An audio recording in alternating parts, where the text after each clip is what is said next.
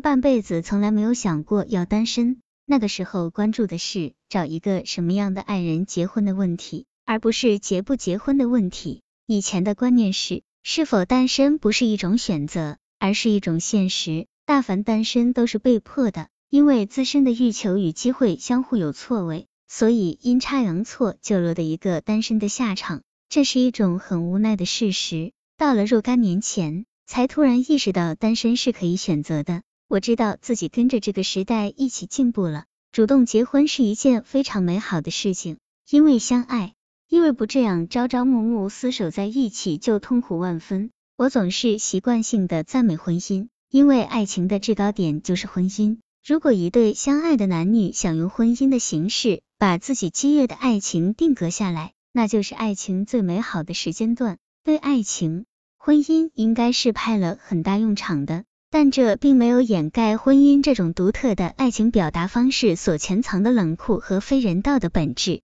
婚姻容忍麻木、退步、停滞不前和一切的死寂，拒绝一切出位、激情、灵感和对未来的追求。它的排他性和狭隘性使爱情近乎于一条自觉之路。但也正因为它的这种自觉，它既可能严重变形，又可能绝美无比，平淡如水，相濡以沫。冲破锁链，红杏出墙，都是一种在自我锁定的框架之中的重建和反叛，极富美感。单身却完全相反，单身是所有生活方式的一种借口，随你怎样，你都有理由，这就是单身。或者说，随你怎样，别人也都能理解你，因为你单身。当然，所有一切都指向感情生活，其他方面，单身也不足以成为理由和借口。这样自然好处多多，自由和放肆，正是在婚姻枷锁里的人梦寐以求的。同时，也有他另外一方面的特质，因为自由太多，未必能珍惜、感受和铭心刻骨。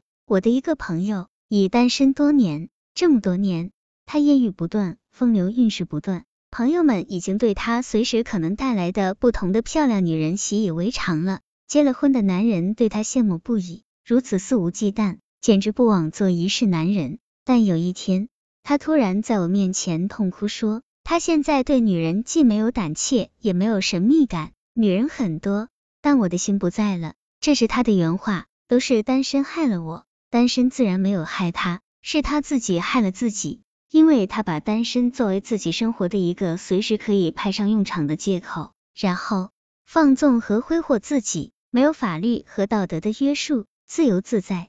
随心所欲，以单身的名义，他获得了自由，但从来没有获得过幸福，这非常可悲。大家肯定看出我已经身处婚姻之中，因为话语中有种时隐时现的酸葡萄心理，这一点没错。很多时候，我从心里羡慕单身这个无可挑剔的冠冕堂皇的理由，这样可以把一切美好和错误都纵情放大或没有心理负担的掩饰掉。自由多好。我表达的是很多婚姻中人的心声，但话又说回来，我这颗葡萄真还没有酸到不可收拾的地步。相对于单身，我最想说的依然是，这辈子还是可以结一两次婚。既然生活给你选择的两种可能，何不都试试？冬天过后是春天，但换一种说法，似乎是一个道理。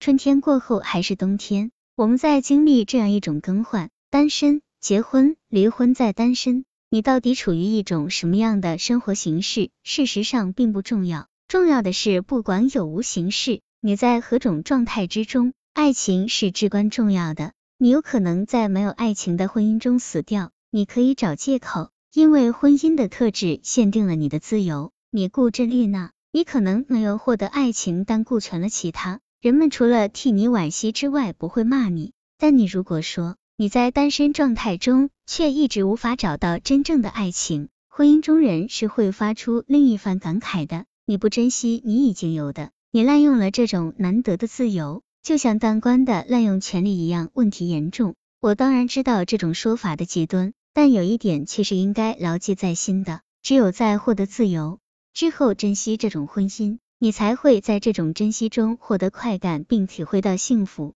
否则，你会因为自由而放纵的，最后无法收拾；也同样会因为婚姻而压抑的，抑郁一生。而珍惜就意味着清醒，而不是被一种状态淹没导致沦陷。在婚姻状态中尝试一种可能的单身情绪，在单身状态中体会婚姻的可能性，这会是一种异常美妙的意境，不至于在结果上弄得很极端，但效果不错。前两天，我做了一个美丽的梦，梦中是年少的我，穿着一条雪白的裙子，独自在月光下跳舞。醒来的时候，我怪罪自己竟是如此的自恋，但后来我儿子突然的一句话却触动了我，他说。你和爸爸在一起的时候，我一点不觉得你们怎么样，但当你们分开的时候，我就特别的叫得你们漂亮。我一听这话，一时语塞。看来做这样的梦是有道理的，而且这样的梦还得经常做下去。如果哪天不做了，我们也许就完了。要让自己漂亮和幸福，得在适当的时候想象自己是单身的，这也叫做珍惜。